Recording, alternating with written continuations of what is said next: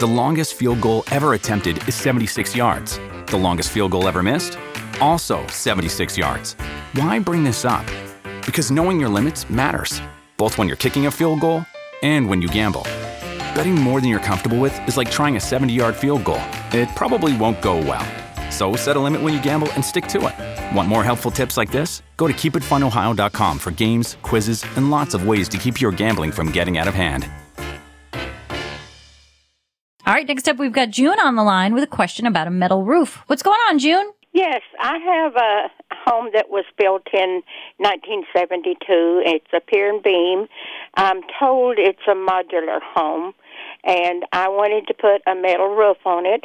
And Okay. my daughter tells me she don't think it's strong enough to hold up a, a metal roof, and so I My metal roof is going to weigh not that much more than an asphalt shingle roof. And if you didn't put a metal roof on, you put a second layer of asphalt on, then it would be really heavy. So I would tell you to take off the old roof shingles and go ahead and put the metal roof on. I mean, it is the most durable roof. It really lasts virtually indefinitely if it's done right.